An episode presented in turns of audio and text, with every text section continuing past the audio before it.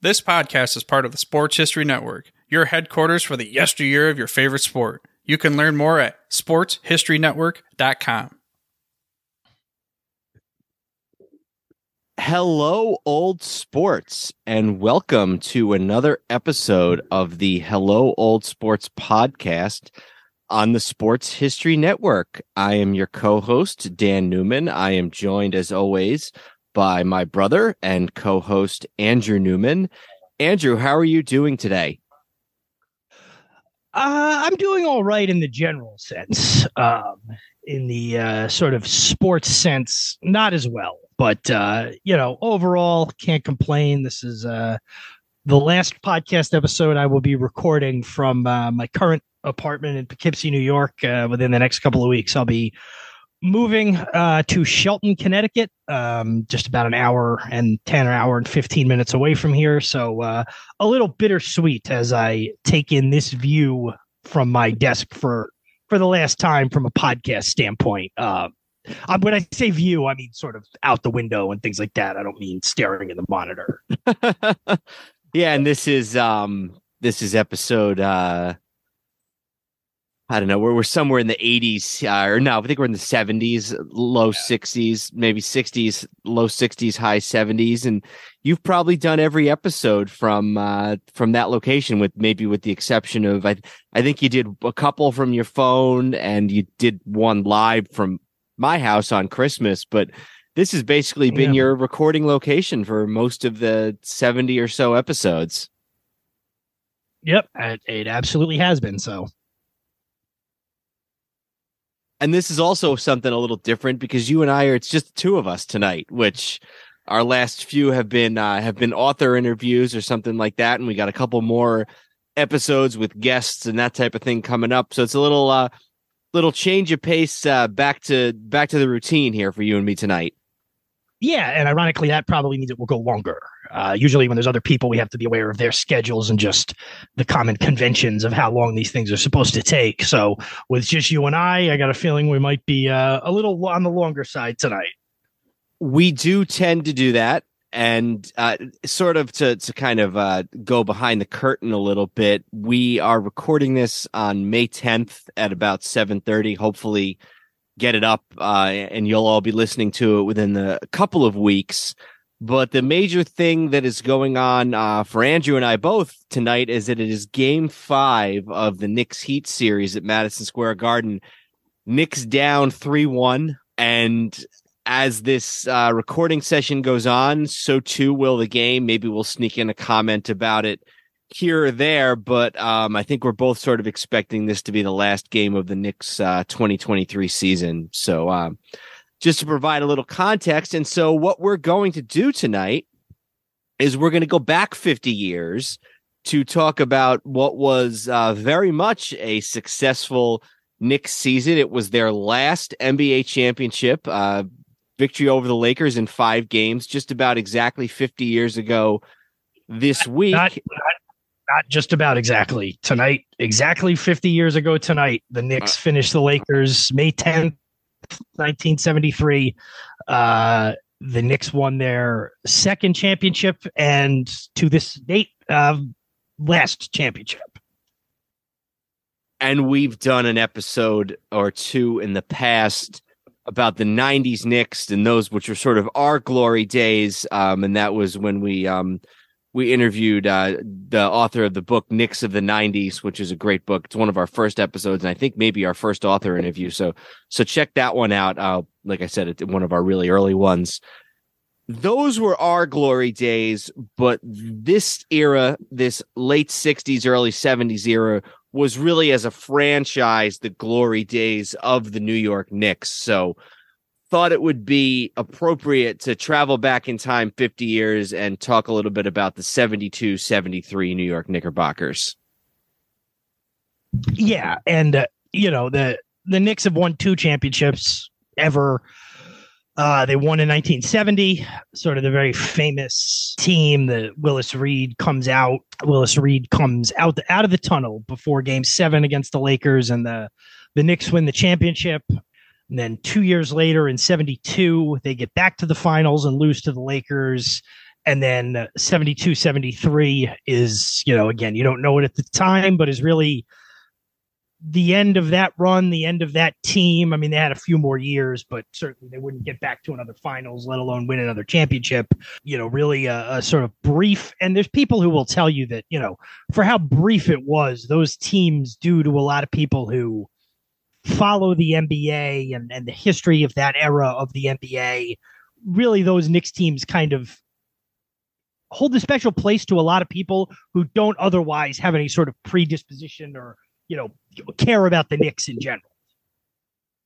They stand out really in two ways. They stand out among New York sports fans, like you said, and I think sort of to your point, you have a lot of people who maybe don't consider themselves Knick fans, basketball fans, NBA fans, but those teams kind of, you know, there, there's certain teams when you go through sports that are in the pantheon whether it's the Mantle year Yankees, whether it's the Simms Parcells LT Giants, Namath and the Jets, you know, the Rangers in 94.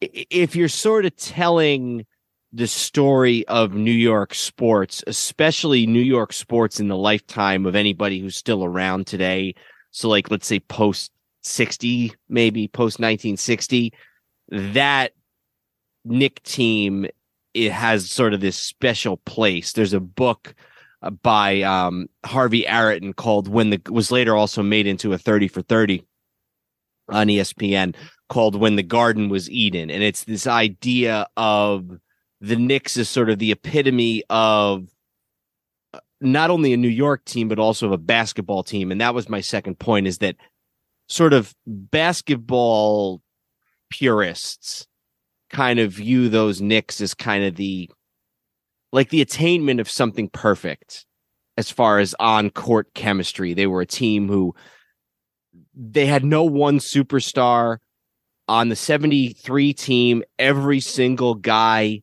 in the starting lineup is in the Hall of Fame.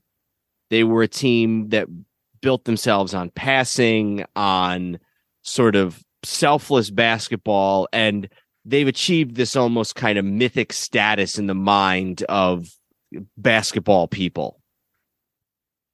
And I think this is the first team, but there's this, you know, there, there's this thing, and and if you, I'm sure it's come up on this podcast before. I know it's come up to most people I've talked to in in you know life at this point, but there's this sort of mythic thing about a certain era in New York sports, and it unfairly gets it was not a calendar year. It was not a 12 month period.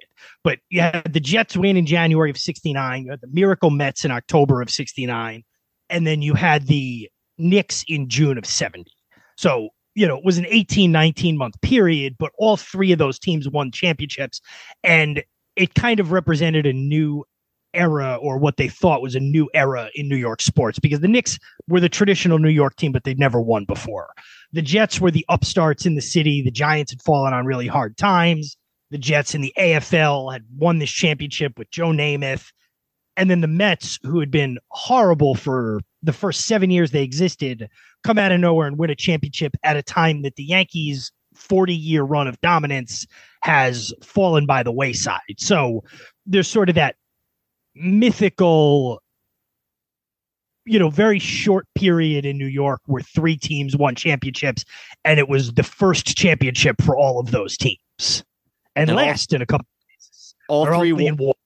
And it was, and I say this as a joke, but also, you know, there was all three teams wore orange. You know, it was new. It was not the sort of the stolid blue and white of the Yankees and of the Giants. So mm-hmm. it was kind of a new era, and it was also a new era in everything from television to journalism to all those types of things. So the subject here is the 70. Did you have something to say? Well, I was just going to say, so we're talking about the 73 team, and I, mentioned the 70 team. Can you kind of walk us through the difference in the roster, the makeup of the team between the 70 and 73 team? Because there's a few key differences, things that happened, but I think it's important to sort of not take for granted that everybody's going to know that because we know that. Sure. So I think the best way to do that is just to kind of give like a brief hip history, very brief, or at least very brief by Hello Old Sports standards of the franchise. Of basketball? so, So begin So- with James Naismith. he had he had a bunch of guys who were uh football players, but they needed something to do in the winter. Um so And No. he, he had peach baskets that he really he needed to wear in. Um that's right. Ja- James Naismith was a genius in terms of the fact that he basically created a sport that still exists today out of whole cloth.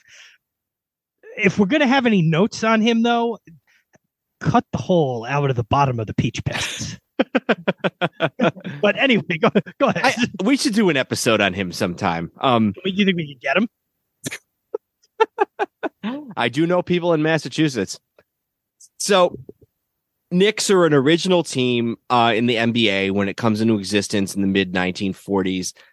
They play in three consecutive NBA finals in the 1950s, early 50s. I believe it's 51, 52, and 53. And they lose all of those. I believe all three to George Mikan's Lakers, at least two. A third might be to a different team, but I believe that it's at least two of the three are to Mikan's Lakers. They then go into sort of this uh, this down period where they're not very good in the 50s and the early 60s. We actually talked a little bit about the Knicks of the early 60s when we did our episode about Tom Gola a couple years ago because Tom Gola was on a couple of those uh, or at least one of those Knicks teams of the early 60s. Um, they start to turn things around throughout the 1960s. One of the big moves that they make is the hiring of Red Holzman, who had been a player himself uh, in with the Rochester Royals in the 1950s, and in fact had won a Fif- world. 51 by the 51 was the Royals beat the Knicks, and then 52 and 53 they were Minneapolis. and Red Holzman was on that 1951 team. Um, so they bring in Holzman in 1967. They had gradually been bringing in guys. Um, they drafted, and I don't have the years for all of this, but they drafted Clyde Frazier.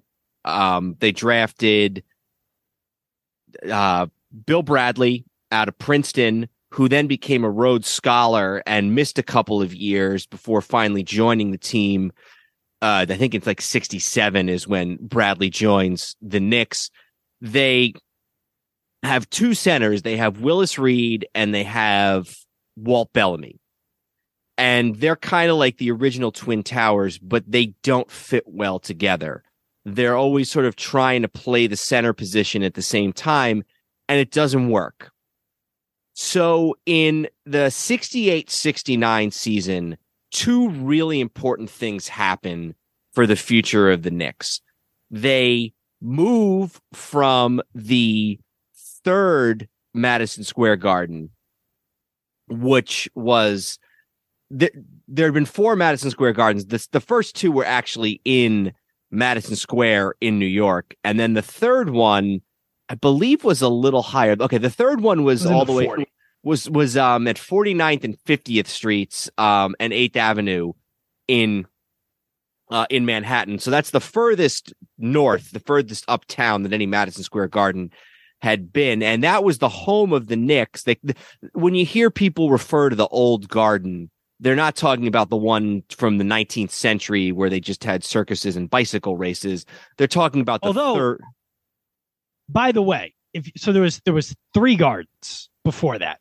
Mhm. The old garden opened in the 20s. The first two, the first garden was really like a garden for the most part. I mean, it was. I'm serious. It was an. It, it was you know it was an sort of like oh a place where people can come take the air and listen to music and things like that. I, I don't quote me on this, but I think I read that there were apartments at the first one. Like Yeah, people well, lived there. You've never heard about it? the guy who designed Madison Square Garden, and this is not really a sports story at all, but the guy who the architect of the original garden was murdered on the roof of that garden. Now, it of course involves somebody's mistress who was, I think, 14 and all this, and it's all neither here nor there, really. But um, for the moment, it's a very interesting story. But um, yes, So they move in 68, late 68, from the old garden, the third garden, 15 blocks south to what is known as the current day Madison Square Garden, which in, in and of itself is now an over 50 year old building. And then they make a big trade with the Detroit Pistons for Dave DeBusschere. They trade Walt Bellamy, their other center, for Dave DeBusschere, who is a power forward. He'd actually been the player coach of the Pistons prior to coming to New York. And he had for a time been a major league baseball player. I believe he was a pitcher in the White Sox organization before devoting himself full time to basketball. So that trade is does really two things for them. It allows Willis Reed, who's the captain of the team, to become the center, to become the undisputed leader of the team. And it also gives them that power forward position that they really, really need. And so they go into the 69 70 season. The starting lineup is Walt Frazier, Clyde Frazier at point guard. They got Dick Barnett, who had been previously with the Lakers and was a jump shooter. They called him fallback baby Dick Barnett because he would shoot this jump shot where he would kick up his legs behind him and yell, fall back, baby. And that was sort of his catchphrase. Two forwards were Bill Bradley, Dave DeBusschere, and then the center was Willis Reed. The Knicks after losing to the eventual champion Celtics in the playoffs in the Eastern Conference in 69, in 70, they go to the finals. They beat the Lakers in seven. Willis Reed has his courageous comeback. Clyde Frazier has a game for the ages in game seven of the 70 NBA finals. I believe he has 36 points and like 18 assists or something like that. It's a just a crazy game. One of the all time great games in NBA finals history. So they win the title in 70 but they're starting to get a little old. They're starting to get a little injured. And the 70 team had a group of guys off the bench that were known as the Minutemen, who were sort of um, the guys who came in and spelled the veteran players when they would need a break. And that was guys like Dave Stallworth and Mike Riordan and uh Cazzie Russell, who had been a starter before um before I think it was I think he was a starter before DeBusschere came to the team, or maybe it was Bradley, but Russell had been with the team some time. Russell had been a Cazzie Russell had been a college star in um at Michigan and sort of sort of a a strong personality. And so that was the bench, but they didn't really have with the possible maybe exception of a Cazzie Russell, they didn't have any uh, any stars off of the bench. But by 1971, they so so, so in 70 71 they go to they have a good season. They win 52 games. They were 50, 60 and 22 in the 70 season. 71, they're not quite as good. They're 52 and 30, but they win the division. They lose in the Eastern Conference uh, semis to the Bullets, who are um, uh, event who had uh, won the champion. I'm sorry, who had not won the championship, who had been their rival. Kind of, they'd played them the year before in the finals. The Knicks Bullets rivalry of the early 70s was something that was a really big deal, and it was punctuated by this rivalry between Clyde Frazier and Earl Monroe, the two All Star starting guards and you know the the big scorers for each team. But then they go into the 71-72 season and they're a little old they're a little stale and they realize that there are some changes they had that they have to make. And i want to talk a little bit about both these guys because the two guys they trade for are two more hall of famers two guys who are part of the NBA 50 greatest players, NBA 75 greatest players, and that's Earl Monroe from Baltimore from the Bullets and Jerry Lucas, who had been with the Cincinnati Royals for many, many years.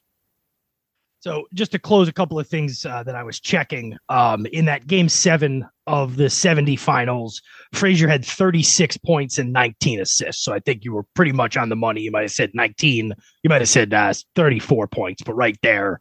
Dave DeBusschere was a pitcher. He did pitch not only in the White Sox organization, but he uh, pitched for them for uh, in pieces of 1962 and 1963. His career one loss record is three and four. He threw one complete game shutout with the 62 White Sox, uh, 63 White Sox, excuse me.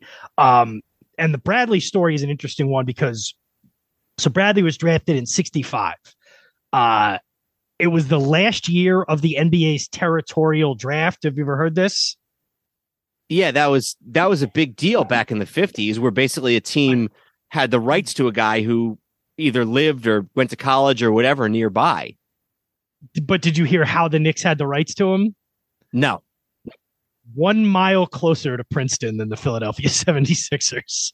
At least according to this article. I mean, it, that's the kind of thing that could be a wives' tale, but um, that's what this thing says here is that he was uh, he ended up with the Knicks instead of the Sixers because he was one mile closer to the Knicks uh, than the Sixers. Um, while you're about to talk about Earl Monroe, I'll just say he'd been on the Bullets. He was in a contract dispute with them. They'd actually refused after the third game of the season to play any more games. And he demanded a trade to either the 76ers, where he's from. He's actually one of his nicknames was Jesus of North Philadelphia. Um, I don't know exactly. I got to look up which high school he went to because I went to college in North Philadelphia. Uh, the Bulls or the Lakers were the three teams, and then the Bullets had suspended him on October 22nd of 71. Um, while uh, the Bullets, I guess the the Monroe contended that they weren't paying him the money he was owed even before he held out. The Bullets have a different version of the story, but that's the situation in early in the 71 72 season for Earl Monroe. and the one who is the most opposed to bringing in Monroe is Frazier because they had had it wasn't necessarily a fighting relationship but they had had a a rivalry during these playoff series when the Knicks played against the Bullets every year and when they make the trade for Monroe um Frazier actually thinks that that's the next step towards them getting rid of him because he and in fact there's rumors out there that the Knicks are going to trade Frazier to the Rockets for Elvin Hayes, who's the Hall of Famer with the Houston Rockets, who then later goes on a year or so later ends up with the Bullets for years. but that um that's sort of what Frazier is worried is going to happen. So but Monroe, who had really been a scorer for all of his Bullets career, which I think was only like three or four years. It's not as if he'd been with them forever. And when we did our all time NBA starting fives a couple years ago, Andrew uh, chastised me for thinking that Monroe's career was mostly with the Bullets and not with the Knicks. He was more of a Knick than a Bullet. Um, but, and this is what Frazier says. He says, he was shocked. He thought that they needed a big man. He said that was probably the most tumultuous time in my career as a Knick because now everyone's saying that Frazier's out. He's going to get traded. They can't keep both of them and all that. So it was a tough time for me. And Monroe, to his credit, subordinates his ego and his game and his on court approach, recognizing that he doesn't have to do all the things that he had once done in Baltimore. He doesn't have to do those things in New York. And so he joins the Knicks.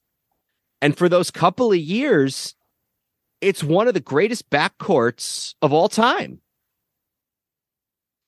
Yeah. And the, uh, I guess it was a pretty quick too. He, uh, you know, it's it's hard to put yourself in the position of it, using today's lens, it's very hard to understand the concept because you know we, we live in the era of super teams where guys willingly sort of orchestrate their ways to play on the same team and even before that the last era you know you want to say the 90s and, and 2000 you know 2000s meaning the first decade of the uh, new millennium even before the era of the super team free agency was a part of life. Guys moved teams guys you know more readily accepted new players or you know remained friends with guys who they had played with who went elsewhere things like that. In this era especially when it's a team you're playing every year in the playoffs and multiple times a year in the regular season, it's almost like we won one. Why do we want one of them? Why do we want a guy from there to come here? So it went well, and it's almost like a foregone. Con- when you look back at it, you're like, well, of course they got along. They're both superstars, and it's like, no, it's it was not a, you know, it was not a automatic thing even back then that Earl Monroe would have come in and just been like, no, this is Clyde's team. I'll adapt my style to this team instead of, well, I'm going to do my thing. They brought me here for a reason. So that's that's Earl. And then the other Mhm. guy that they bring in is Jerry Lucas, who had been a, a six-time All-Star with the Cincinnati Royals of the 60s. He had been sort of part of a one-two tandem, a one-two punch with Oscar Robertson on those Cincinnati Royal teams. And I think they might have made they I think this 64 team no, I'd never made a finals, I guess. They made the Eastern Conference finals against the Celtics in 64, but it doesn't look like that team went to M- any other NBA finals, but they were sort of a powerhouse of the of the uh the Eastern Conference in the 60s. And so they acquire Jerry Lucas from actually he'd been playing for a couple years with the San Francisco Warriors. They acquire him from the San Francisco Warriors for Cazzie Russell, who we talked about a little bit earlier. And he is a little bit of a veteran. He's over 30 by the time they trade for him. He'd been rookie of the year in 63 64. He had been MVP the All Star game a year later. He was an Ohio State guy and he was teammates at Ohio State with John Havlicek. And I, I want to say, I think it's possible. I'm not 100%. I think Bobby Knight might have been on that team with those guys as well. So some really good Ohio State teams of the early 60s that he was on. And he is a power forward in sort of our modern parlance. Uh, Jerry Lucas is a power forward, but he's very much, he's almost like you'd think maybe like a Nowitzki type with a little less height. He could shoot. In fact, Red Holzman would say later that a lot of the shots that Jerry Lucas shot that were twos in his day and age would have been three pointers. So Jerry Lucas might have actually even been a more dangerous player in the days of the game with the three point line. He is a very, very interesting man, Jerry Lucas. he might be one of the smartest guys ever to play in the NBA he has a memory. He he famously used to memorize the New York City phone book and recite it back to people. And he, I actually just today, uh, I was watching a, a video. There's one game from this 72 73 series that you can find on YouTube, and it's between the Knicks and the the Baltimore Bullets. Um, and it's actually it's really interesting for a couple reasons. Um, and maybe I'll just tell those reasons. First of all, this game is played in Cole Fieldhouse, which was the home court of the University of Maryland, because the Bullets were having their stadium renovated, so they had to play at the University of Maryland. And Earl Monroe's in the game playing for the Knicks, and he's not wearing his number 15, he's wearing number 21. And the announcers explain that the reason why Earl Monroe's wearing 21 in this game is because for whatever reason, Earl Monroe was laundering his own uniform and he left it in the laundry room of his building in New York and somebody stole it. So he was wearing a number 21 with um with um with no number no name on it. And the the other thing I would mention about the broadcast of this game that I thought was funny and again this is all just a digression but um the game is being called by Chris Schenkel who's a, an ABC broadcaster that some folks might have heard of and Bill Russell is the color guy. Howard Cosell apparently ABC forever used to do this like whole like you know wide world sports type things where it was like a whole afternoon on a Sunday or Saturday of sports programming. So it was a basketball game between the Knicks and the Wizards, and then there was like something else for like an hour, and then I'm sorry, Bullets. bullets. What did I say, Wizards? Yeah. So, and then there was something, and then the third thing was like a almost like a news magazine type show with Howard Cosell.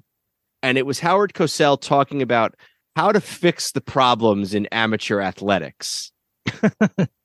and uh, if I'll just preface this by Howard Cosell did not always have a great relationship with athletes. He sort of looked down on athletes.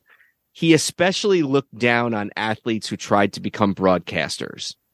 And you heard about that. You hear about it like with Bob Uecker, how he had just this like terrible sort of rancor with Bob Uecker because Bob Uecker was just a guy who loved baseball and Cosell was, you know, thought he was above it. Or I don't think he always got along that great with Don Meredith on Monday Night Football, you know, all this stuff.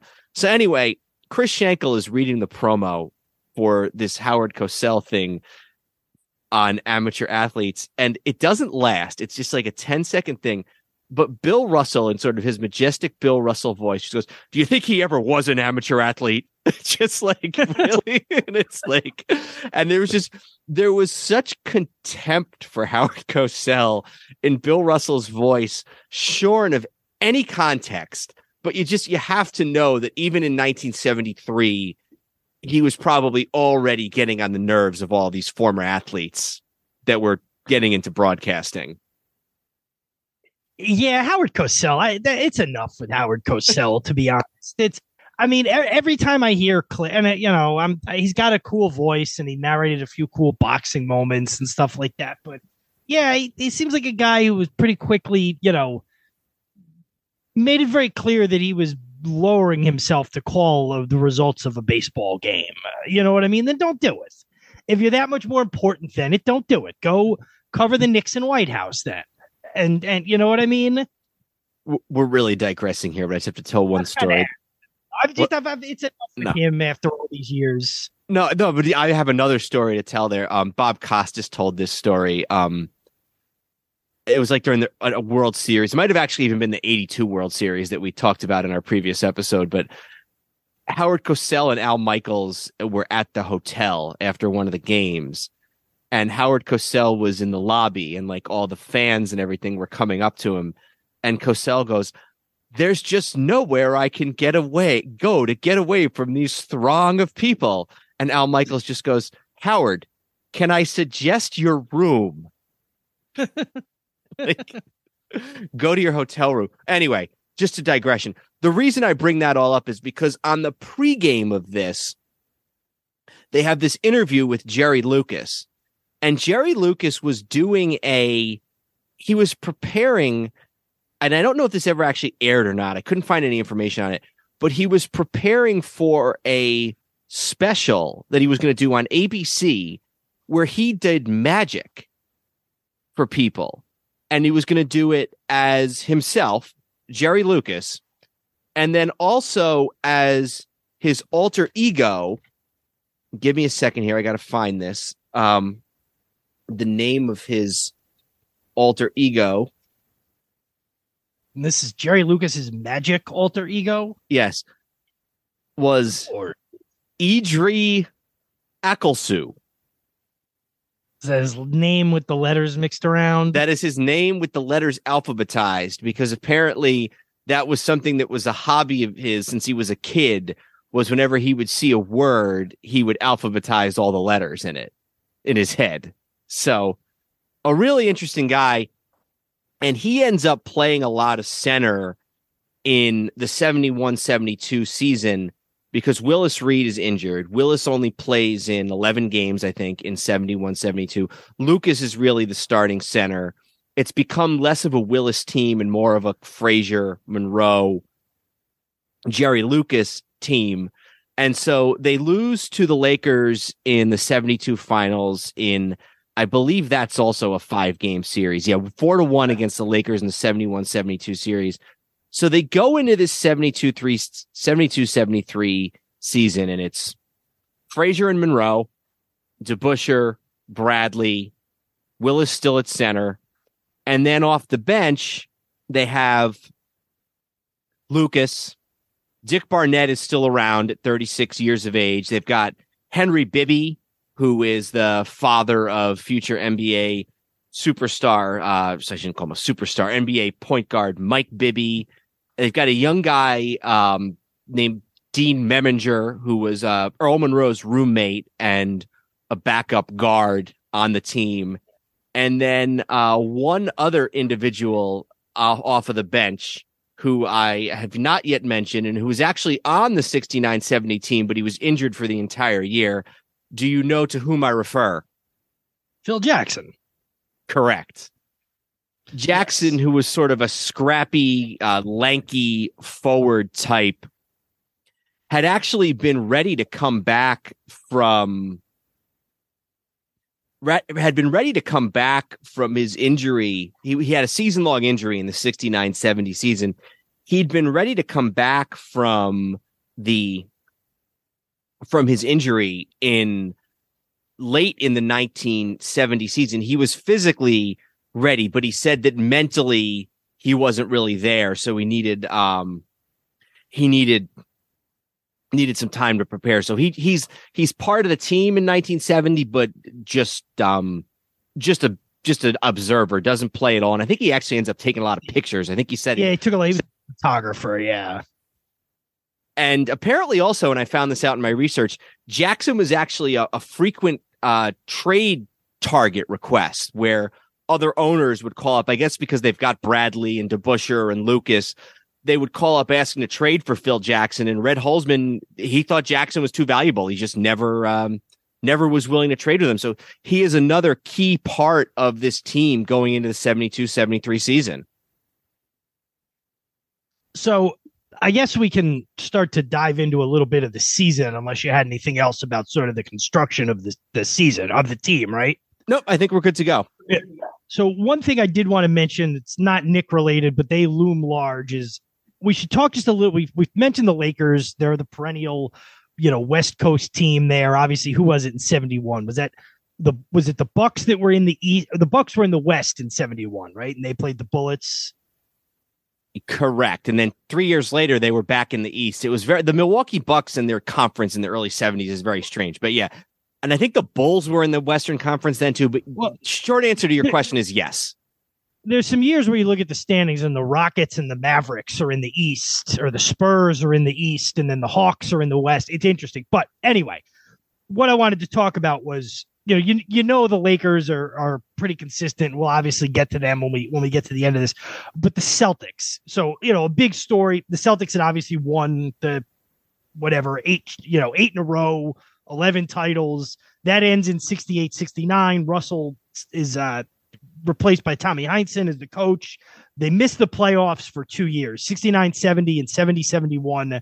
They missed the playoffs. They did make a big jump in 70 71.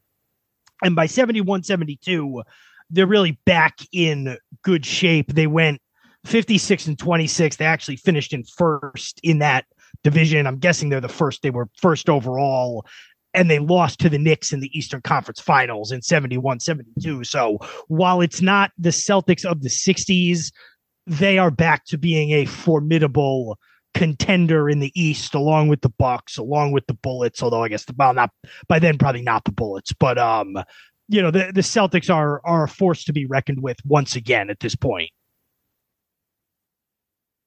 Yeah, absolutely, and the fact they are on an 18 game winning streak, or I, I think it's 18 games. I, they are on a significant winning streak that the Knicks stopped them with coming back from uh, an 18 point. Let me get let me get the exact here, so I'm not just um yeah. So that and that's stumbling what I was gonna, through it.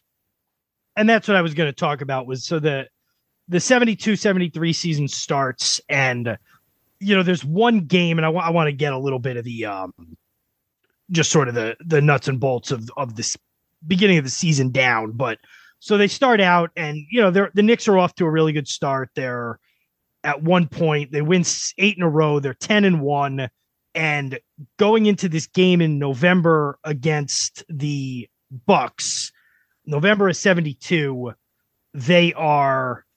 It's Saturday, November 18th. The Knicks have gotten off to a 16 and 3 start. So the Knicks are off to a very, very good start going into this game uh, against the Bucks at Madison Square Garden, and this is sort of the famous comeback that the Knicks have in this game.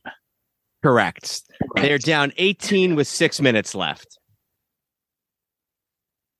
and 18 with six minutes left now is a pretty heavy thing to come back to, and then let alone back then with uh no three point line with you know the game just being a little bit i know they scored a lot of points back then but making up 18 against a good team the defending or you know one of the team that won the championship just a couple years ago a team that's got kareem abdul-jabbar and oscar robertson coming back on them down 18 in that short an amount of time is if not unprecedented certainly a tall order exactly but they do it they score. Um, they they're like I said, they're down 18 with with six left, and they end up um, they end up winning it. And the I'm just looking at the the recap here. Hold on.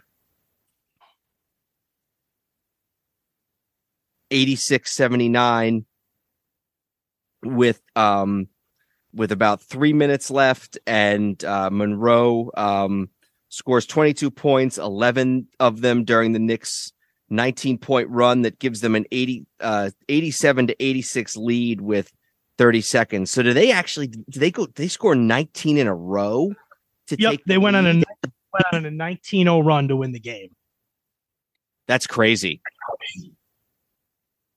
Yeah, so you know, if you look there's there's a few real long win streaks in this season there's not really a point where you can say, oh, they're in a lot of trouble. Um, you know, there's a, there's one or two, I guess, you know, couple game losing streaks, but by the end of 1972, the calendar year end of 1972, they're 31 and 10, which I guess interestingly also marks the exact halfway point from Thursday, December 28th of 1972 to Tuesday, January 16th of 1973. They go on an 11 game win streak of their own. A lot of those games being on the road as well. They go on a, a trip to Kansas City, Atlanta, Houston, Seattle, and Phoenix and win all of those games. And the team that actually snaps the streak, and I feel like this is worth mentioning, is Friday, January 19th, 1973. I guess that would be the night before Nixon's uh, second inaugural.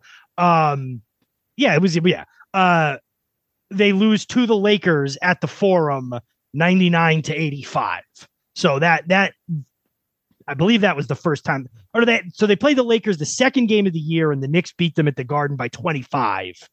And then they played them in January out in Los Angeles and the Lakers snapped an 11 game winning streak for the Knicks in a rematch of the year before's finals.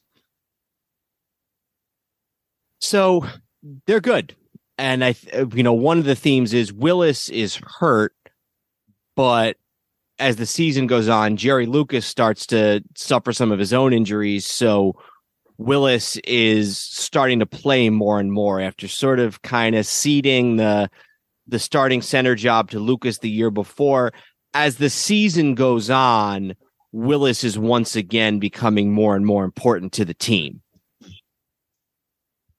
Yeah, and he's by far the, you know, oldest person, oldest guy on the team, or at least the oldest guy on the team who's in the rotation, I believe. Um, Barnett okay. is older. Barnett is. I'm looking at the ages here. Bar, where are the ages? Um, bu- bu- bu- I got him. There we go. So Barnett is 36. And then the next oldest is Willis is actually only 30, but his legs are an old 30. DeBusschere is actually older at 32. Lucas is also 32 and then, you know, Clyde Monroe 27, 28 um you know, and then some of these, you know, Phil Jackson 27, but but Willis Willis It'll also the other thing that we should make clear and I'll talk about this a little bit at the end. Willis is in his second to last season. Willis only has 19 games left in his career oh, after this season and we'll talk a little bit about this, that at the end. Um but so they're a good team. They have, you know, a, half a dozen Hall of Famers, seven Hall of Famers, if you want to count Phil Jackson, and they go into the playoffs against the Baltimore Bullets, and they end up uh, winning that series as well um, in the first round by a score of four to one. So not not ex- not a uh, particularly difficult series. The next two series about the Celtics uh, against the Celtics and then against the Lakers are probably a lot more material uh, of interest there. But uh, maybe we should just uh, talk about this Bullet series for a minute or two. Yeah, so just to clean up the regular season, the, the Knicks had three All Stars. Uh, they had Frazier, DeBusschere, and Bradley were all All Stars for the Eastern Conference. Uh, they end up as the two seed in the um, in the NBA in 1972-73. I'm just trying to pull up the playoff picture for that year just to get the full um, the full uh, picture of it. Uh, 72 NBA 73 NBA basketball season final. So yeah, the the Knicks finish 57 and 25, which is good for second in the Atlantic Division, is good for second in the Eastern Conference, and is good for fifth overall in the NBA. However, the Celtics 68 and 14 on the year. So they are very much back in 1972 73. And if you do the math on 68 and 14, that is not far off the number from you know the 96 Bulls and the 16 um Warriors. 16 I yeah, I, I, can never remember if it's 15 or 16, but 16 Warriors. So ultimately, though, that's enough to get them the number two seed. It's it's a you know, there's different iterations of the NBA playoffs in terms of rounds and do teams have buys. This one is pretty easy. The and this, like I was saying, the Eastern Conference in this year had the Houston Rockets in it, and the Western Conference had the Milwaukee Bucks, the Chicago Bulls, and the Detroit Pistons. Boston's the one seed, Knicks two, Baltimore three, the Atlanta Hawks are four, and then out west, just for good measure, the Bucks are the one seed, the Lakers two. They finished with the ident- with identical records. The Bulls three and the Golden State Warriors are the four seed. So, yeah, the Knicks. Um, they start with the Bullets. It's a best of seven series, um, and they're up three games to nothing in the series uh, before they lose game four. Uh, I'm assuming it would have been in Baltimore, and then come back and win game five. That's correct. Not a lot of drama in this series. The Bullets, obviously, without Earl the Pearl, who had been one of their better players before he was traded to the Knicks. By this point, they've gone out and they've acquired the aforementioned Elvin Hayes from the Rockets, and this is his first year with the Rockets. Or I'm sorry, with the Bullets, and he ends up staying with them all the way through their championship team of '78, and then even for a couple years more before actually returning to the the Rockets for the last few years of his career. They have Wes Unseld, who was named both um, both both MVP and Rookie of the Year in the 68 69 season. A couple of ex Knicks that were part of the Monroe trade, Dave Stallworth, Mike Riordan, and they're, you know, they're, oh, and they got a guy, uh, I'm going to give you a name. Have you heard of this guy ever? He's who's on this team, a guy by the name of Rich Rinaldi. Was he on the radio at some point? some... he was he was from Poughkeepsie.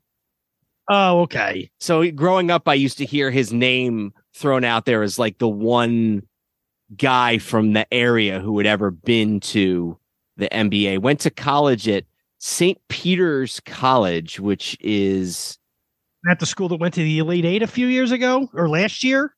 St. Peter's in Jersey City. Yeah, I think I think you're probably right about that.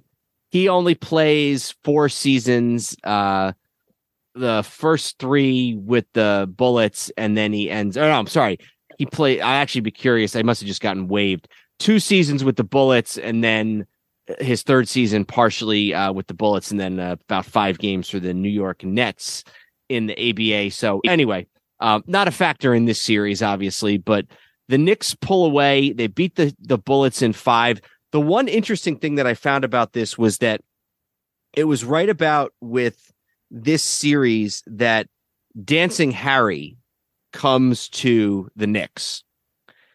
Dancing Harry was just a guy who danced, and he was a Baltimore area guy.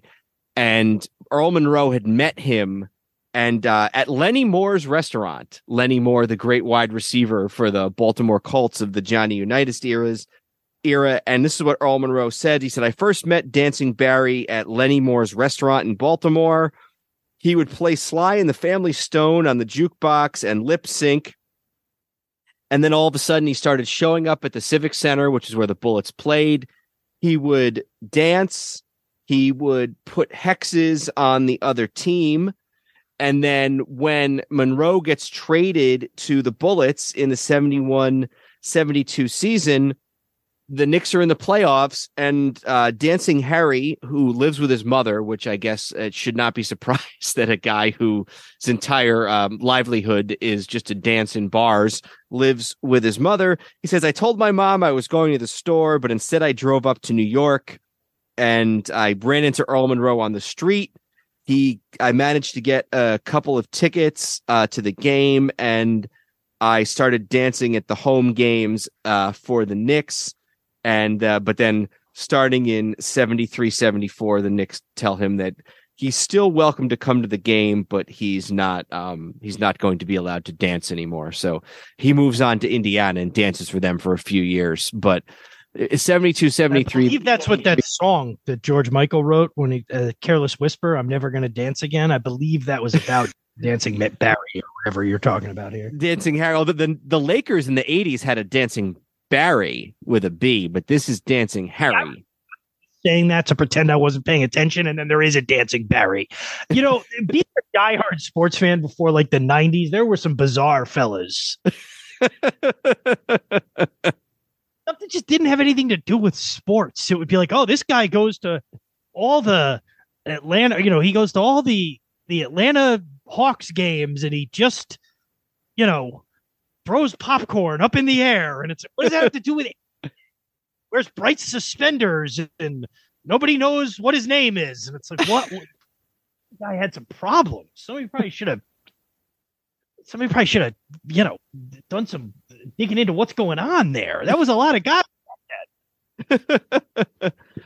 so, you talked a little bit about this rebuilt Celtics team that they go up against in the playoffs. They've brought in Cowens. They've brought in. Uh, they've drafted JoJo White. They've uh, John Havlicek is still there. Most of the guys from the from the 60s teams are gone, but they've you know they've got a new nucleus and they still have Havlicek. I just want to see if there's anything else in here. And and while noting. you're looking at I'll just go. So the Celtics went 68 and 14 that season. They played the Knicks eight times because again, it's a smaller NBA. They're in the same division. They went four and four against each other, which you know, so the Knicks, no other team who played them that much, nobody had beaten them that many times, as you would imagine with a 14 loss team. What the Knicks actually the Celtics won the first, or the, excuse me, the Knicks won the first game in November by three. Then the Celtics won the game after that in December by nine. Then the Knicks actually won three in a row, all two close games and one 30 point blowout. And then the Celtics won the last three of the uh right, I was a, so the Knicks won three in a row, then the Celtics finished up with two in a row. A lot of close games, but a couple of blowouts, and they split the series. It went win loss, win win, or excuse me, loss win loss, win win win loss loss for the Knicks. So pretty even on on balance. But the Celtics did win the last two games of the regular season in uh, in March, and they're going to have home court in the Eastern Conference Finals. All right, so why don't we talk a little bit about this series? I think the first thing uh, there's more that I want to say about the later games. The Knicks they get blown out in game one. They lose by 26 points to Boston at the Boston Garden. They then return the favor and go uh, tie the series. They win by 33 in game two against the uh, the Celtics, 129 to 96. Win a close one at the Garden in game three, 98 91. And then game four is this epic. Go ahead. I'm sorry.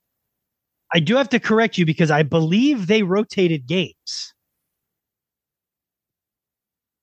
Oh, you're right. I they did. I'm looking at this. That's a good point. and it's shocking because like they didn't do it against the Bullets.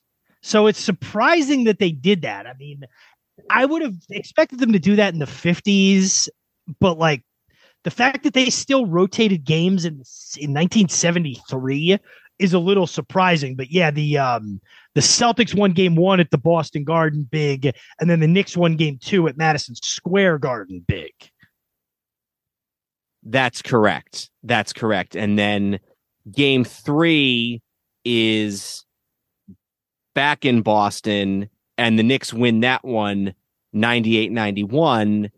And then they go into this game four against the Celtics.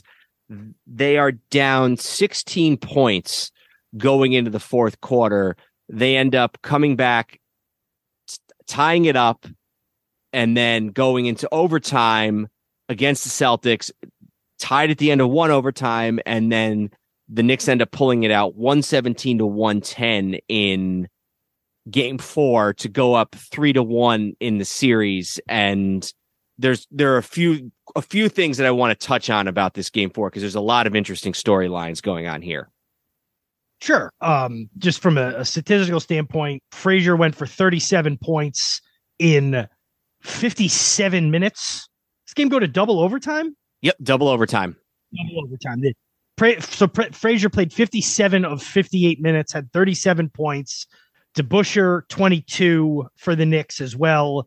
Uh, he played 51 minutes for the Celtics, 33 for Dave Cowens, who played 55. Don Nelson with 16 and JoJo White with 34 as well. So those were kind of the uh, the high line scorers. Havlicek is injured for this game. He shows up in street clothes. He doesn't play. And the Knicks end up getting a big contribution in the second overtime from John Gianelli, who is one of the bench players, a guy who he's not necessarily an end of the bench guy, but he's not he's not by any means one of their stars. He ends up going four for four. He's a rookie too. He's a rookie, four for four from the field, 10 points. Mm-hmm. So Gianelli is a 22 year old rookie. Uh, played in 52 games that year and actually hung around the Knicks for another couple of years and played after this. He, he was one of the first guys off the bench. You know, I'm looking at the game played 70, 80, 82. Um, and then it looks like in 77, he gets traded to Buffalo and then is uh, on Milwaukee for a couple of years and then Utah before finishing up his career in Italy. So, you know, ended up hanging around the NBA for quite a while. Um, went to the University of the Pacific, and his nickname, according to this thing, was G Man. so this is how this is from this when the garden was Eden, was Eden book. This is how Gianelli is described. He said he may have been the freest of old Knicks spirits, a beach lover who yearned for the West Coast life, who would build a cabin with his wife eh, in the mountains between Yosemite and Tahoe and play several years in Italy after seven plus uh seven plus NBA seasons. Cow uh Red Holzman has a hunch that his length would be more effective, you know, his size, his height against uh, Dave Cowens than what Jerry Lucas can do. And Gianelli winds up playing 16 minutes in total, hitting all four of his shots and drawing Cowens' um, sixth foul. He's Clyde Frazier's roommate. So Clyde says, uh, I guess something must have rubbed off on him. And uh, the Knicks end the game on a steal by Phil Jackson to pull away and win the game uh, 117 to 110. And um, there's one more thing I want to note about this game, unless you have something else. No, go ahead. So there are um there's a lot of anger on the part of the Celtics towards the referees after this game and they feel that the calls have really gone in the Knicks direction and that maybe the NBA is looking they want to see a Knicks Lakers series. So um in a shocking shocking development the head coach of the Boston Celtics, Tommy Heinsohn, thinks that the refs are being unfair to the Boston Celtics, which I believe was the only time he ever complained about calls against the Celtics in his entire life. He uh, loudly curses. Well, there's one thing the NBA is frequently known to avoid. It's wanting a series, com- wanting a series comprised of the Boston Celtics and the Los Angeles Lakers. That's that's anathema to them. So after the game, go ahead. I'm sorry. I was going to go on a rant, and it's irrelevant. Go ahead. The, the among other things, the Celtics get a technical foul called because there's a rule at the time that you can't call a timeout in the back court in the game's final two minutes. So Don Nelson tries to call a, a timeout, and he uh, gets called for a technical foul based on that. Um, after the game, uh, Heinsohn loudly coaches the two referees in front of their dressing rooms he says you got to be up 20 points in the fourth quarter to win up here, meaning MSG. We played a super bleep game and we were only 16 up. That's why we lost. 38 to 23 in free throws attempted. Who are they bleeping? He said 20 points. That's my quote. We deserve to win. Um, don't put that tape recorder on in here. Get outside. and then Red Auerbach uh, says, "Don't call the Knicks comeback courageous." And he said, "We played a great, great game and deserved to win." So the Celtics, you know, not- you know, you know who they are and have always been. They're Hulk Hogan in like 1992.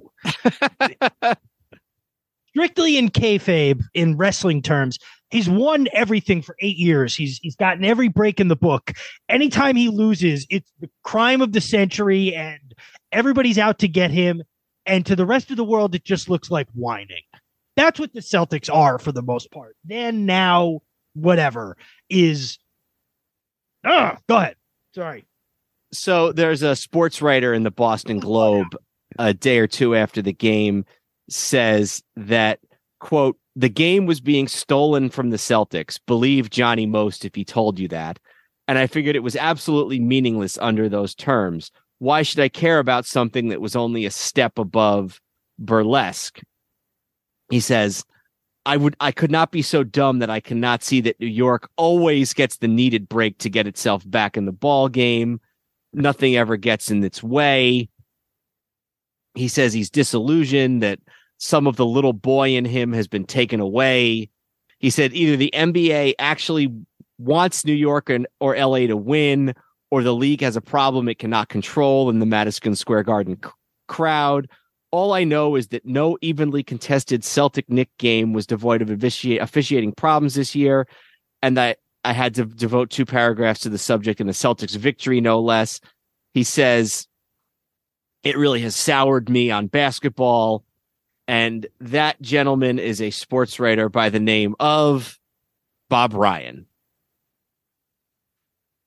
This is a franchise that for decades still wistfully speaks about how they would pull the fire alarm when the Lakers were trying to sleep the night before the finals, or that there were spots in their floor that just purposely weren't up to NBA standards, and that the locker rooms would wouldn't have heat or hot water in the middle of the Boston winter. This is, and the sports writers carried water for them even back then. They they just, you know, and I like Bob Ryan and he's a good reporter and but that it's just it, it, it's nice to know that it was just as noxious back then. Yeah, it's funny because that whole like, well, the league wants this team to win and doesn't want that team to win. I guess I didn't necessarily think that that was such a. It's I also I, funny because for years it was like, well, it's you know TV ratings or something like. Well, the finals were probably still on like tape delay back then. like, yeah, you're right. It wouldn't have been motivated just by TV. Um, you know, but it's yeah, that's just you know that's, and then two months later, I'm sure they wrote their articles about how you know. it's unfair that we don't win all the time in, in baseball or in foot in basketball and then you know it's unfair that we can't even just win one time in in baseball so the Knicks go into game five up three to one. Uh, according to Willis Reed, quote, we had them by the nuts. They lose game five by a single point. Um, they have a lead. Uh, Paul Silas gets an offensive rebound late in the game and he scores. And uh, Jerry Lucas is um, guarding Silas, which is something of a mismatch, Willis believes. And then they go on to Friday night's game at home and they lose uh, in game six by 10 points to Boston. And now they're going into game seven at the Boston Garden, needing to win to go back to the NBA Finals for the third time in four years. And game six was tied heading into the fourth quarter. This was the game at the Garden, and the Celtics outscored them 28 to 18 in the fourth quarter and ended up winning the game. They got 26 from Cowens, 25 from JoJo White. The Knicks got 29 from Frazier, 22 from Monroe, but like you mentioned, they're only able to get four points from Willis Reed. Uh, and really just, you know, at that point, half, I mean, truthfully, in any scenario, if you're the team that's coughed up a 3 1 lead, you feel like the other team has all the momentum going into game seven, let alone now we're going up to the Boston Garden. And I believe that was the at up to that point, no team had ever beaten the Celtics in a game seven in Boston. Wouldn't surprise me. Yeah, it, it hadn't happened. It only happened once more at Boston Garden, and then it's happened to. It's only happened a couple of times since then. To be honest, like in the 2000s, like still an impressively small number, but it's only it only had happened uh it happened in this game. I don't think we're giving anything away. And then I believe in 82 in the Eastern Conference Finals against the Celtics, the Celtics beat them in a game seven. And those are the only two times it's happened at, at, at the Boston Garden. So a few things happened before this game. First of all, Ned Irish, who's been the uh, owner of the Knicks for quite some time, comes to practice and chews the team out. Go ahead. I talk about how confusing this all was as a kid to hear this stuff. So there was a red who was the coach of the Celtics. There was a Red who was the coach of the Knicks. And then the owner of the Knicks is Ned Irish.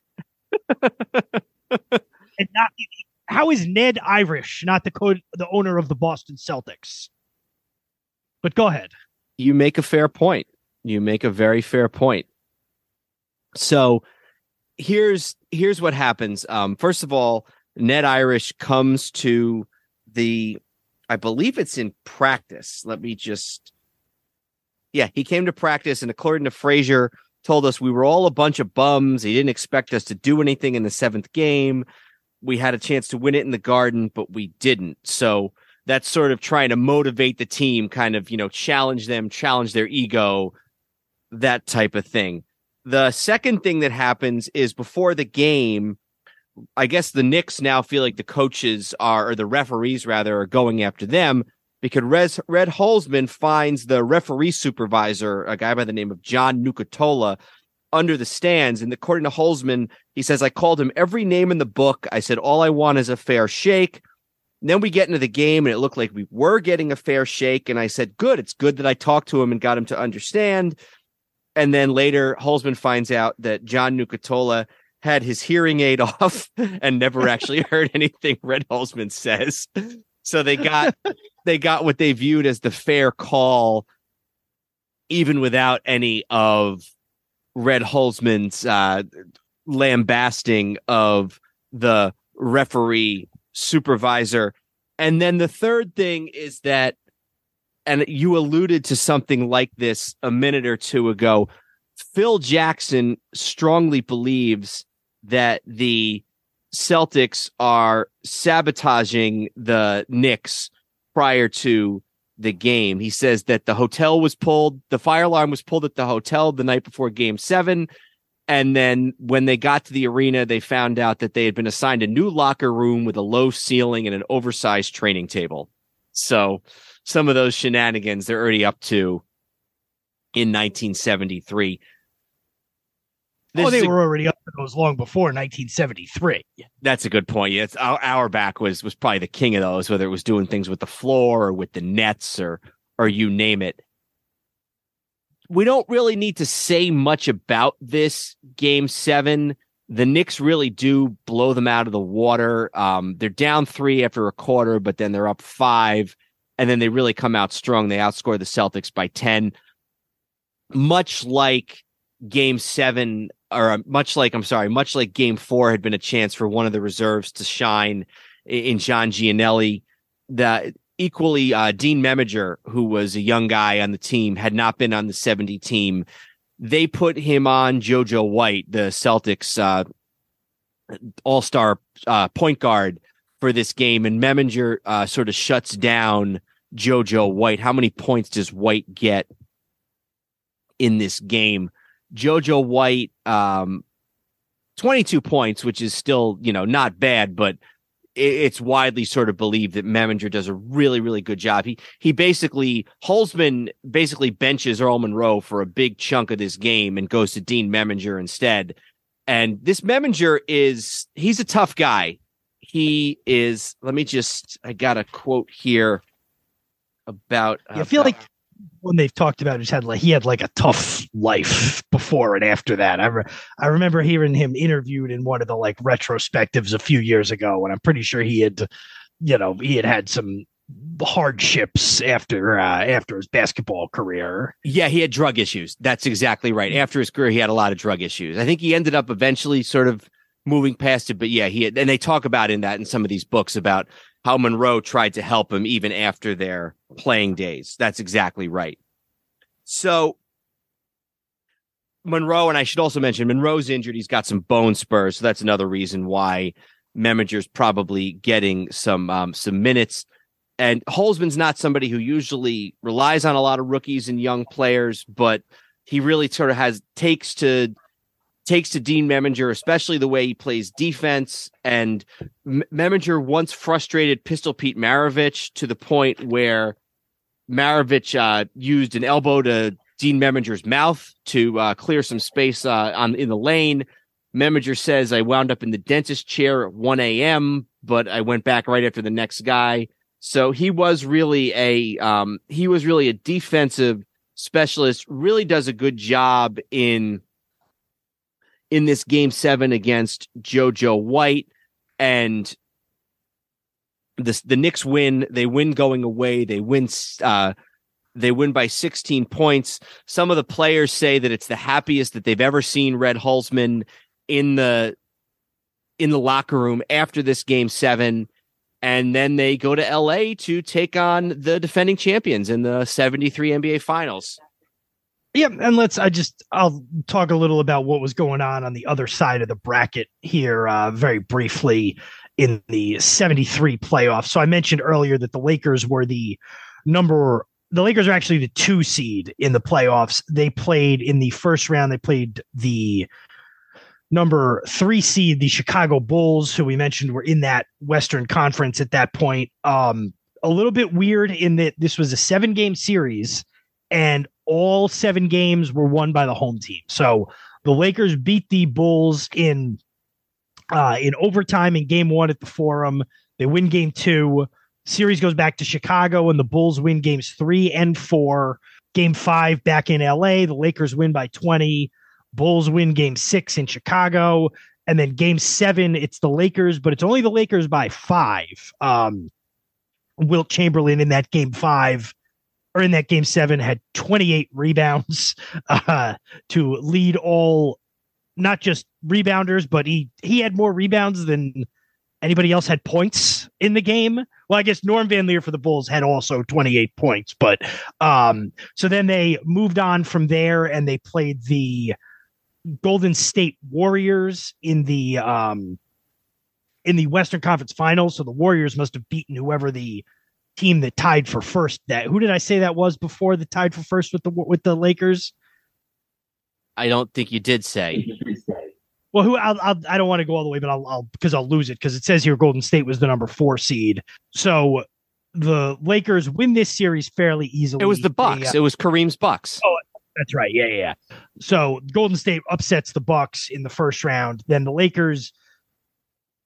Some of these games were close. Actually, most of them were close, but it's still a five game series. The Lakers win game one by two points. They win game two by 11. They win game three on the road by uh, not close. They win by 56 points, 126 to 70, which I have to imagine is still one of the most lopsided playoff scores of all time. It would almost have to be, wouldn't it? Um, Golden State gets game four. You know, the leading score for Golden State was in game four in their one win. My guess would be Rick Barry, but it must be something more. Kaz, Cazzie Russell. Cazzie Russell. There you go.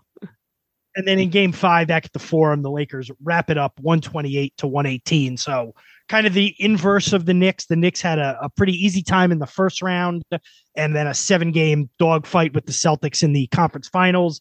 The Lakers had probably a much tougher than anticipated series in the first round or in the yeah, in the first round against the Bulls, and then a much easier time against the um, Golden State Warriors. They got not lucky, but they were fortunate in that they were able to avoid having to play Milwaukee in that um, in that in that conference final. So, like you mentioned, the stage is set. Uh, Lakers and Knicks for the second year in a row, and the third time in four years. Now, the difference this time is it's going to be the Lakers with home court advantage. So, games one and two are going to be in Los Angeles. And the Knicks win lose game one. They go on to win the next four.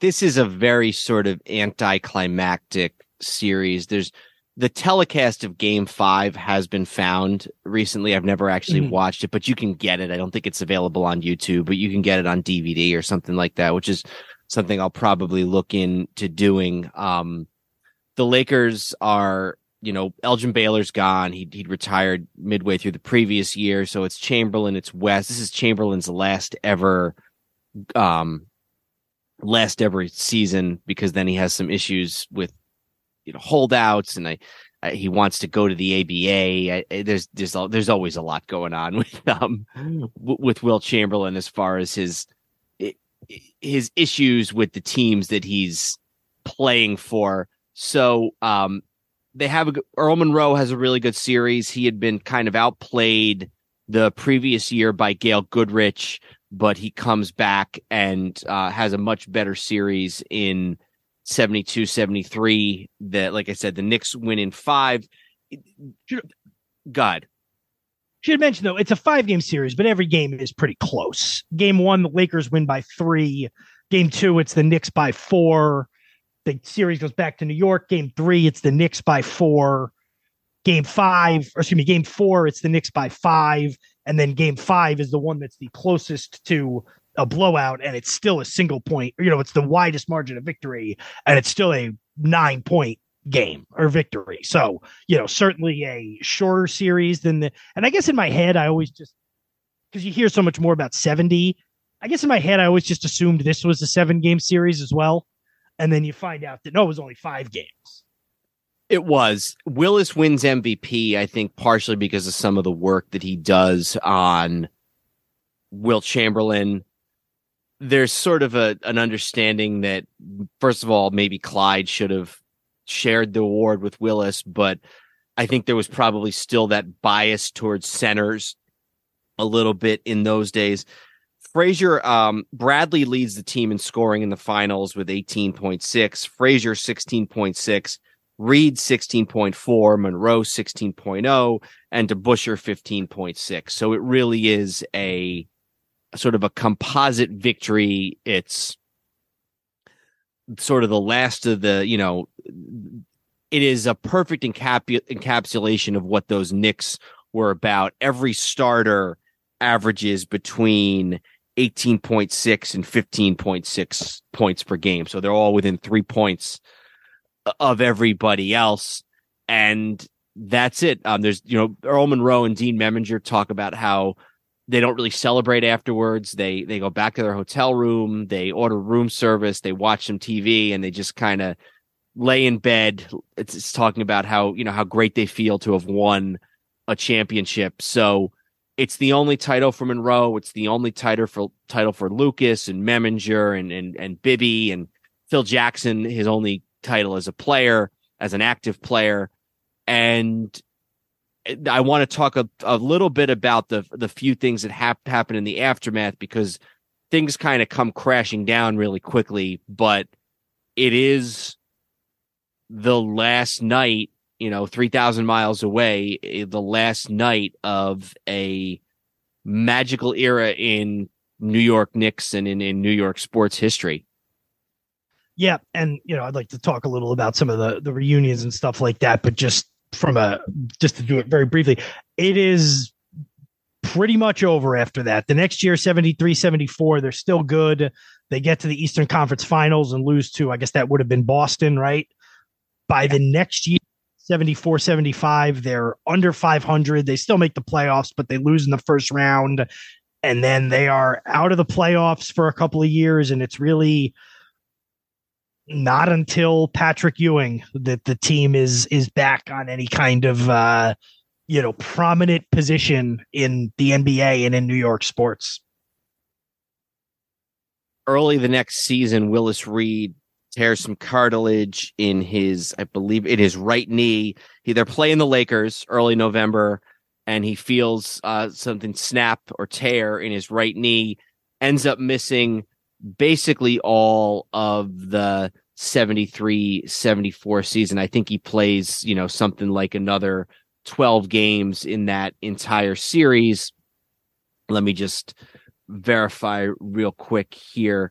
So Willis gets gets injured in in early 73, early in the 73 74 season, I should say, manages to play in only 19 games in that playoffs. You and uh, in that season I should say comes back for the playoffs but he's only averaging about 10 11 minutes a game by that point and then sits out 74 75 season and by that point he decides to hang it up the Knicks um DeBusschere going into the 73 74 season DeBusschere announces that it will be his last season because he is about to um, the following year become the the team president or the general manager of the Nets, uh, still in the ABA.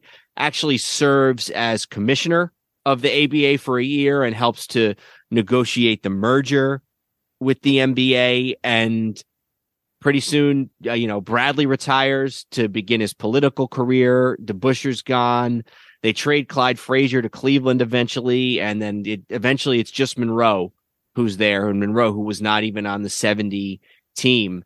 And that's kind of it. And they basically they have a couple bright spots in the 80s um, with the Bernard King years, but they really don't start to, turn, to start to turn it around in any meaningful way until the late 80s, early 90s time period, um, you know, in, in the Riley years and maybe a little bit before that. So it is a, a very steep decline after 1973 and that Clyde, I can't decide. I think it would be weirder to see, you know, it would be worse to see Clyde in, you know, because they at least once a year, certainly whenever the Knicks play the Cavaliers in the regular season, they played them in the playoffs a few, you know, in the first round this year. Whenever the games are on MSG and the Knicks are playing the Cavs, they'll, they'll and Clyde Frazier, who's still the Knicks color guy primarily, they'll show the picture. The famous one is him in the it's the mid 70s Cavaliers, so it's like red with yellow numbers, but then like the shoulders have like yellow and white stripes, and then there's a different jersey where it's yellow with that same weird pattern. It's very jarring. I think seeing him in any uniform would be jarring, and obviously it would be weirder, like in a bad way, to see him in a Celtics uniform or a Lakers uniform, but just something so like jarring about like, oh, there's Clyde Frazier now in his bright yellow and red Cleveland Cavaliers jersey. Um, and he, you know, I think he was very bummed to be there, and uh, you know, certainly was it was. It's like Tom Seaver from the Mets. You know what I mean? Didn't really get you anything. It wouldn't have probably hurt you to have him uh, finish his career on bad teams anyway. You know what I mean? Yeah. And then the only other thing that I would mention that I came across, which I thought was interesting, was that the Indiana Pacers, who were the champions of the ABA and who were the the dynasty of the ABA, had challenged the Knicks to sort of a a postseason game. I think it was just would have just been like a one game type of thing. They wanted to play an NBA versus ABA champions game to determine who the real champion of professional basketball was. And, you know, it's funny because when I first saw that, I thought, well, that was just kind of a silly idea. But if you look at other sports and how these leagues sort of achieved parity with the existing older league, that type of game was how they did it. The AFL challenging the NFL, that was the beginning of the Super Bowl. And then even if you go back to baseball, that you know when the American League first came in in 1901, their big goal was to achieve parity with the National League and that's what happened with the World Series starting a couple years later in 1903. So not the craziest idea for the Pacers to have. Yeah, I believe the quote there, and I can't find the exact quote, but the proper response to that is that uh, we're not obligated to play postseason tournaments against the champions of a minor league, as John Joseph McGraw said in 19. Another New Yorker. My, yes, uh, with Baltimore ties. Um, but uh, yes, that would have been my quote in that regard. So uh, you said you want to talk a little bit maybe about the reunions and a little bit of the legacy because they, they just had a reunion like two months ago for as a matter of fact.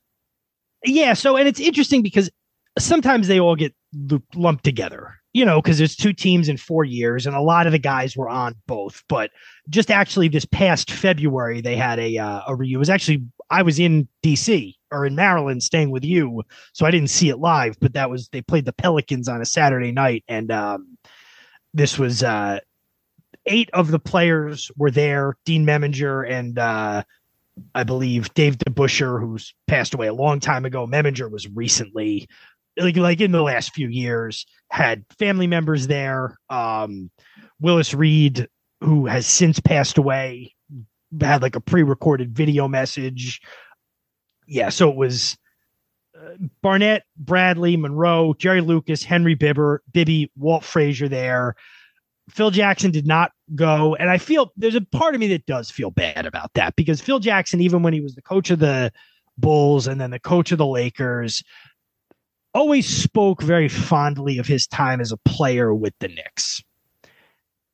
There's a he obviously he takes over as sort of president of the Knicks, you know, whatever year it was, is equal parts disinterested and bad at it. Gets fired. Fans are very happy he gets fired. Things are better now, which is not saying much, but they are better. And he now feels like he can't show up to something like this. And there's a part of me that feels bad about that. He'll survive, don't get me wrong, but eh, you know what I mean?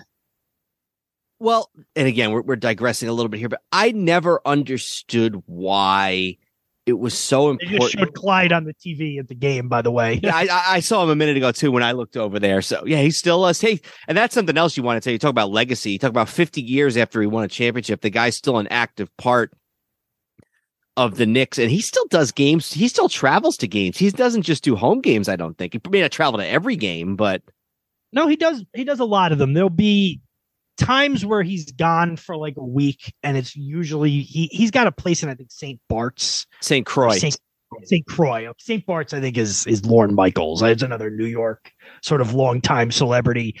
So he's there's games, or you'll see like oh it's a it's a Wednesday night in Minnesota, and maybe he's not there. But I would say he probably does fifty or more games a year. So he does you know a lot of them.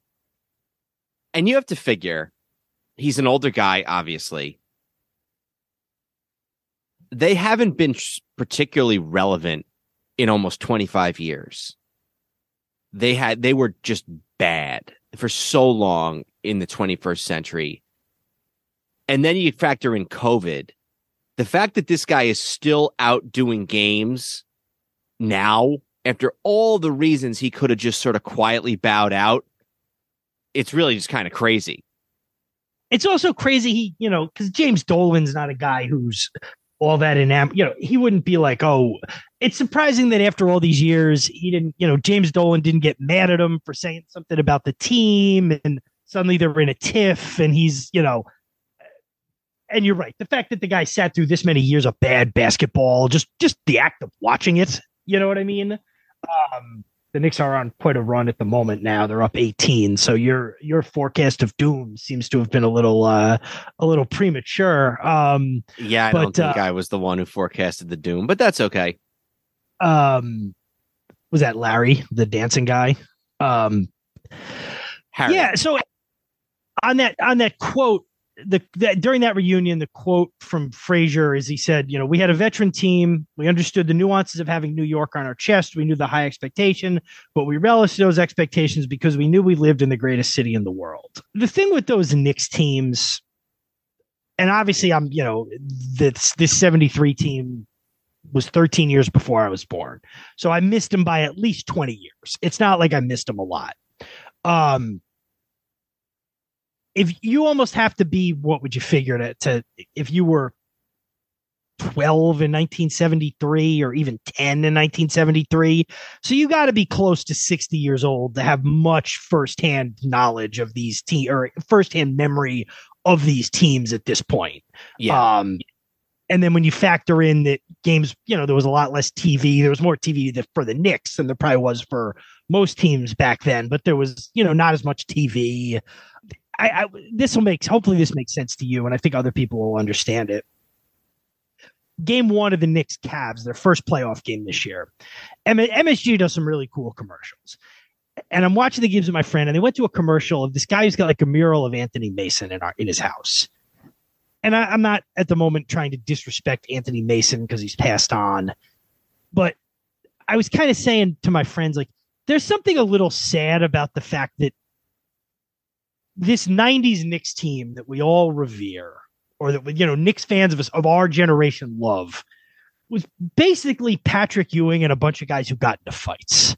Charles Oakley, Charles Oakley was a good player, you know, and and sometimes very good, but like and I love John Starks, but like the fact that they're the guys that people our age have murals of in their house.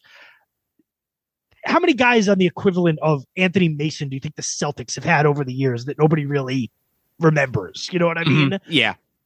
So it's like sometimes people conflate. They're like, oh, yeah, those Knicks teams in the 70s and then again in the 90s. And it's like, we do need to stop for a minute and say it's not quite the same that team got to three finals. They won two. They beat that Celtics team. They beat the Bucks. They beat um they beat the Elgin Lakers. West and Wilt in the finals. They beat the Lakers. They played the Bullets a bunch of times. And they are a team that as much as anything pre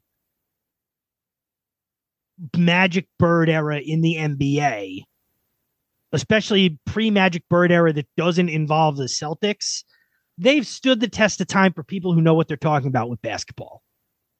Well, and just if you think about it, I mean, how many teams are there with even three guys on the, you know, I mean, those Laker dynasties have three guys, you know, the, the Magic Kareem Worthy. That's three guys from the 75 greatest players in NBA history. The, the, um, I mean, I guess some of those Celtics teams, I guess maybe you could have Cousy, Russell, Sam Jones, Havlicek. You know, you might have like one year where there were five. That 73 Knicks team has six guys, six guys who were on, or no, maybe it's just five. It, it's DeBusschere, Reed, Frazier, Monroe, and Lucas. Okay, five guys.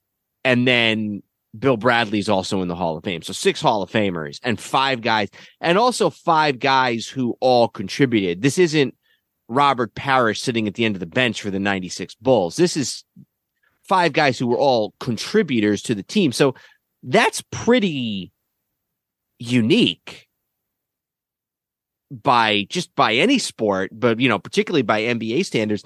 It is in many ways a collection of talent that has not really been matched in the NBA in its whole history.